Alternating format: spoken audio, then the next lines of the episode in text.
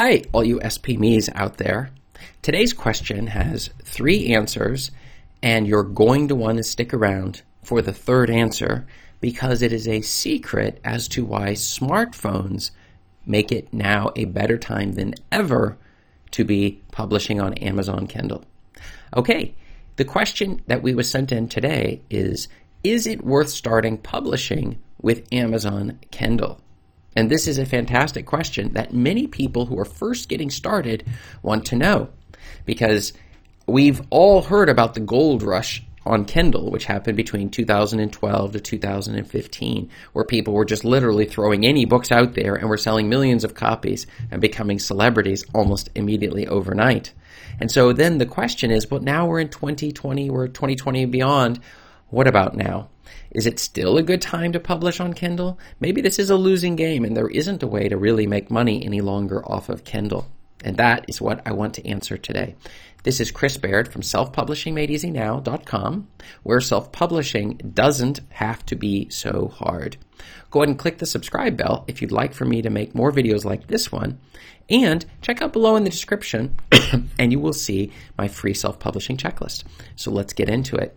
When I first started, I read some books on self publishing and I discovered that yes, Kindle is an easy way to go. And so I went along the Kindle route and I also learned all of the other routes in addition with regards to publishing paper books and also putting my books into EPUB format and even trying to sell PDFs on Fiverr.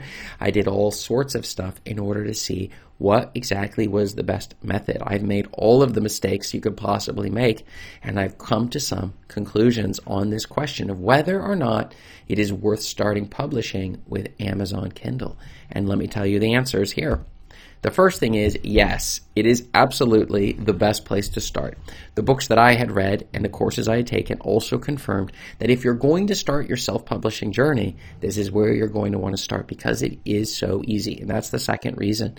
There is no easier place to publish your books and learn the ropes of self publishing than starting publishing with Amazon Kindle because you have a number of things you need to do if, to get it into alignment, which would be getting your getting your cover right and getting the contents right. I use a program called Uto, you can find below in the description, to do the formatting of my page, and I use Fiverr to find covers, as you can also see in my description below.